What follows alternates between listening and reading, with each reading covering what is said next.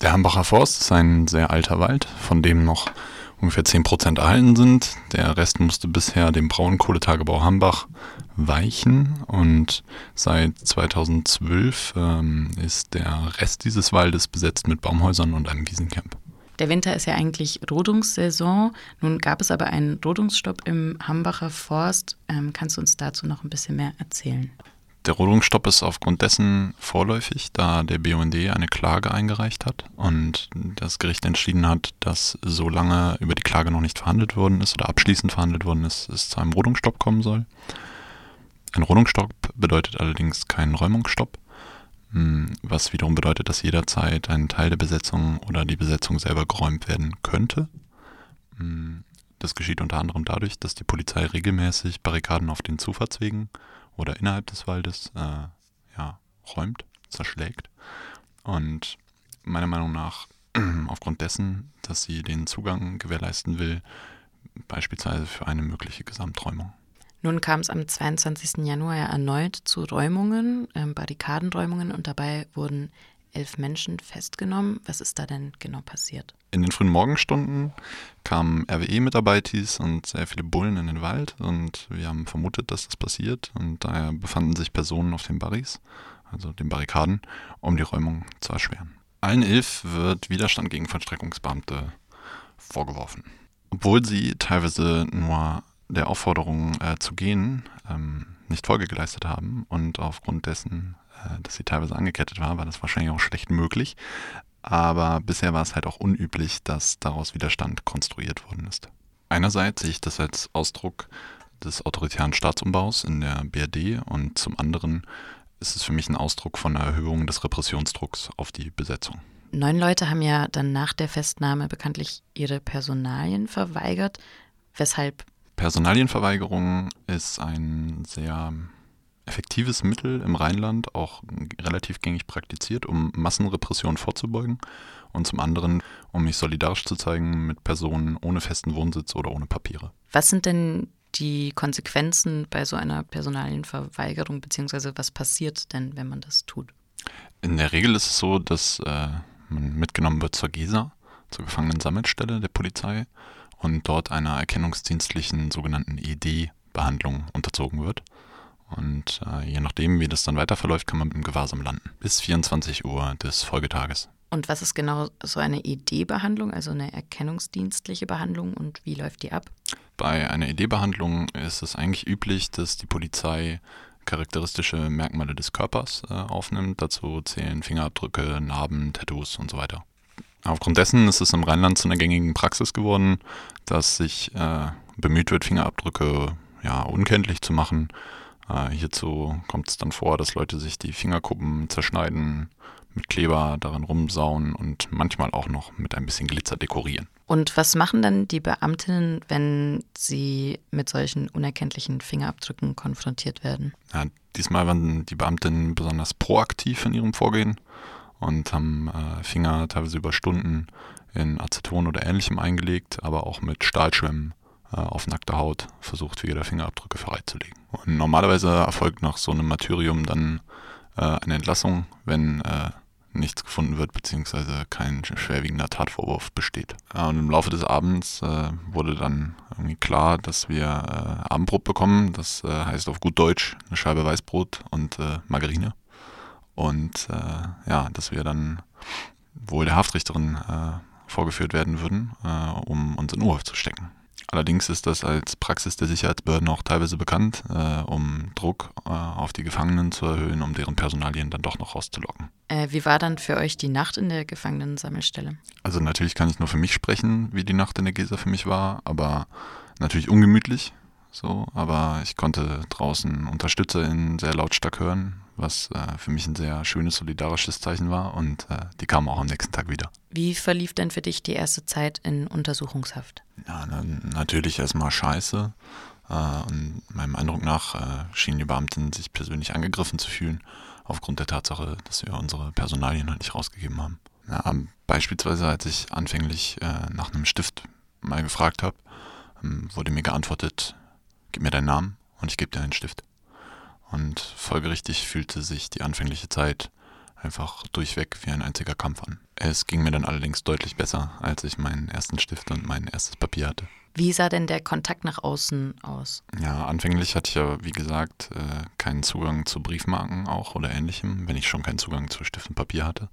Und wenn du halt auch kein Geld hast, dann kommst du halt auch so nicht einfach an Sachen ran, sondern musst halt dafür einen Antrag schreiben und meistens dauert diese Bearbeitung halt ein bis zwei Wochen. Allerdings als personallose Person äh, ist die Wahrscheinlichkeit, dass du keine bekommst, halt relativ hoch. Allerdings äh, haben äh, Leute von draußen uns Briefe geschickt und mich persönlich haben äh, Briefe mit Briefmarken erreicht und dann konnte ich auch schreiben. Okay, und wie sah dann der Kontakt zu anderen Gefangenen aus? Wie sah der Alltag im Gefängnis aus? Also um 6 Uhr wirst du geweckt und dann gibt es auch so alsbald Frühstück, äh, meistens Brot. Im Anschluss daran ist dann die Freistunde, wo du dich auf einem kleinen geschlossenen Hof im Kreis laufend fortbewegen kannst. Ähm, ja, und dann so gegen zwölf ist auch schon Mittag. Also es wird dann mittags halt sowohl das Mittagessen als auch das Abendessen ausgeteilt und es ist jetzt nicht so, dass du da gemütlich mit anderen Leuten in irgendeiner Kantine oder so sitzt, sondern du kriegst halt den Kram durch die Klappe gereicht und äh, ja, musst dich dann mit dir selber beschäftigen. Und äh, am Ende des Tages, so gegen 18 Uhr, ist der sogenannte Umschluss. Da besteht dann die Möglichkeit, eine oder zwei weitere Gefangenen äh, auf ihren Zellen zu besuchen, bis zu drei Stunden. Und wie war das Essen? Ja, es gab kein veganes Essen. Also ich hätte äh, ganz gerne Zugang zu veganem Essen gehabt, so, das war aber nicht drin. Und die SchließerInnen waren auch nicht besonders kooperativ und eher sogar verärgert über die Tatsache, dass ich mich halt anders ernähre. Und äh, es war aber dennoch irgendwie schön zu sehen, dass ich darüber mit Mitgefangenen auch in nette Gespräche kommen konnte. Du hast gerade angesprochen, dass dieses Essensproblem auch Kontakt zu anderen Gefangenen äh, aufgebaut hat. Wie war denn der Umgang mit den anderen Gefangenen an sich? Ja, über die äh, Gespräche, vor allem so während des Hofgangs, ähm, konnte ich halt feststellen, dass äh, ziemlich viele Leute halt einfach wegen Kleinigkeiten lächerlicherweise da sitzen, so zum Beispiel Mundraub, Beschaffungskriminalität oder weil Leute ohne Ticket irgendwie Straßenbahn gefahren sind. Also ich hatte jetzt vorher schon nicht so das super Verhältnis zu Knästen. Ähm, aber jetzt, so nachdem ich drin war, kann ich gut sagen, dass es äh, irgendwie komplett kontraproduktiv ist, wenn man glaubt, dass äh, diese zu einer besseren Gesellschaft oder zu einem besseren Menschen beitragen sollen. Ja, ich glaube halt nicht, dass das, äh, ja, dass durch das Wegsperren und das Isolieren von Menschen ihre Probleme irgendwie gelöst werden können. Und die Entscheidung, die politische Entscheidung, das trotzdem zu tun, so halte ich explizit für eine politische Entscheidung des Staates. Kannst du das vielleicht nochmal äh, ausführen? Also wie meinst du das? Ja, also kurz gesagt sind meiner Meinung nach alle Gefangenen politische Gefangene. Wenn wir jetzt zurück vor der Inhaftierung, also zurück zur Zeit vor der Inhaftierung denken, ähm, es war euch also klar, dass ihr mit der Gefahr einer Inhaftierung rechnen musstet, oder? Ähm, spätestens ab dem Punkt, wo du entweder arm bist oder, naja, sagen wir mal, in Opposition dem Staate gegenüberstehst und seiner Politik, so, dann musst du einfach damit rechnen, dass du Gefahr läufst, ins Gefängnis zu kommen. Äh, zur Vorbereitung habe ich Absprachen mit meinem sozialen Umfeld getroffen und äh, mich informiert und äh, mit dem Anarchist Black Cross äh, im Rheinland, das ist eine Rechtshilfegruppe, ähm, ja, Absprachen getroffen. Kannst du vielleicht noch mehr zum ABC sagen, also zum Anarchist Black Cross? Wie unterstützen die denn? Und ja, wo liegt Ihre Arbeit? Na, das ABC hat sich halt mit der Bürokratie des Knastes rumgeschlagen und äh, versucht uns unsere rechtmäßigen Besuche äh, zugänglich zu machen und auch Geld äh, zu überweisen, äh, trotz dessen, dass wir anonym im Knast waren. Außerdem äh, unterstützt das ABC beim Briefverkehr von draußen nach drinnen und drinnen nach draußen und macht auch Öffentlichkeitsarbeit insofern, dass es Briefe von uns halt auch veröffentlicht. Du hast vorhin Papier und Stift erwähnt und jetzt auch die Briefe. Was hat dir denn im Knast Kraft gegeben? Kraft gegeben hat mir besonders, äh, haben mir besonders die vielen Briefe von den unterschiedlichsten Menschen, die es äh, reingeschafft haben. Auch wenn einige ausselektiert worden sind aufgrund von zu viel Glitzer oder Aufklebern oder aufgrund der Inhalte. Ja, also man weiß gar nicht, wie schön es ist, Post zu bekommen, gerade wenn alle anderen Wege der Kommunikation abgeschnitten sind. Viele dieser Briefe wurden ja auch in Solidaritätsaktionen zum Beispiel geschrieben und verschickt. Es gab ja auch einen bundesweiten Aufruf zu Soli-Aktion. Ja, wenn Banner aufgehängt werden und Leute auf die Situation aufmerksam machen, dringt das überhaupt zu euch durch? Hm, teilweise dringt sowas dann schon vor, durch Erzählungen, vor allem in Briefen. Aber was mir besonders viel äh, gegeben hat, waren die Lärmdemos vor den Knästen. Es war eine sehr krasse Erfahrung, ähm, auf der anderen Seite zu sein von diesen Lärmdemos. Und ich habe aber auch in Gesprächen und auch in mir selber äh, festgestellt, wie wichtig es ist, im Knast Solidarität zu spüren. Inzwischen sind ja fünf von euch am 2. Februar bei einer Haftprüfung anonym entlassen worden. Wie kam es dazu? Hm, wir wurden an äh, zwei verschiedenen Gerichten verhandelt und ähm, unsere Anwältinnen äh, haben sich dazu entschieden, direkt eine Haftprüfung äh, zu beantragen. Ja, und diese muss halt innerhalb der ersten zwei Wochen dann auch stattfinden. Und was ist denn jetzt mit den äh, anderen Gefangenen? Wie sieht es bei denen aus?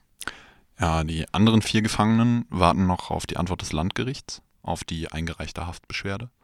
Und das ist meiner Meinung nach der letzte Dreck, dass dies so lange dauert und ein weiterer Ausdruck vom Rechtsruck der Gesellschaft und des Umbaus äh, des autoritären Staates. Dennoch ist es nicht wirklich verwunderlich angesichts der Urteile, die nach den Protesten gegen den G20 in Hamburg gesprochen worden sind. Zum Beispiel. Warum hat sich denn die Haftrichterin in diesem Fall umentschieden? Na, ich würde sagen, da es rechtlich absolut keine Grundlage gibt, uns die Freiheit zu entziehen. Und darüber hinaus hat auch die große Welle an Solidaritätsbekundungen gezeigt, dass unser Kampf um jeden Meter des Waldes legitim ist. Okay, und dieser Kampf um jeden Meter des Waldes, wie du gerade gesagt hast, ähm, worauf bezieht er sich? Also ich will nochmal betonen, dass ich äh, besonders auch an dieser Stelle nur für mich selber sprechen kann. Aber ich würde sagen, wir kämpfen um den Erhalt des Waldes gegen Umweltzerstörung und Riesenkonzerne wie RWE und wir sehen den Hambacher Forst als sowohl direkten als auch symbolischen Widerstand gegen kapitalistische Ausbeutung und Herrschaftssysteme im Allgemeinen.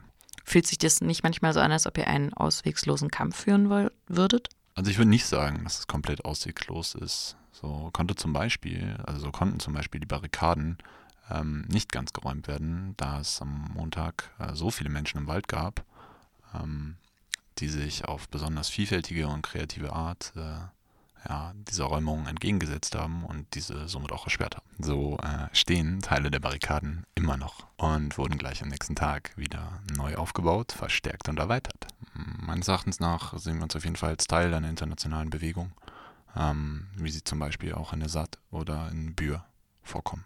Und wie sieht es jetzt aus? Fühlt ihr euch wieder unmittelbar bedroht im Hambacher Forst, ähm, dass eine weitere Räumung passieren könnte? Also dieses Mal sind sie am nächsten Tag nicht wiedergekommen, ähm, wo wir uns natürlich auch nicht drüber sicher waren vorher. Ja, ich denke mal, sie sind nicht wiedergekommen, weil so eine kleine oder größere Räumungsaktion für die Polizei einen ziemlichen Aufwand darstellt. Aber natürlich könnten sie äh, bei jedweder Gelegenheit äh, erneut zuschlagen.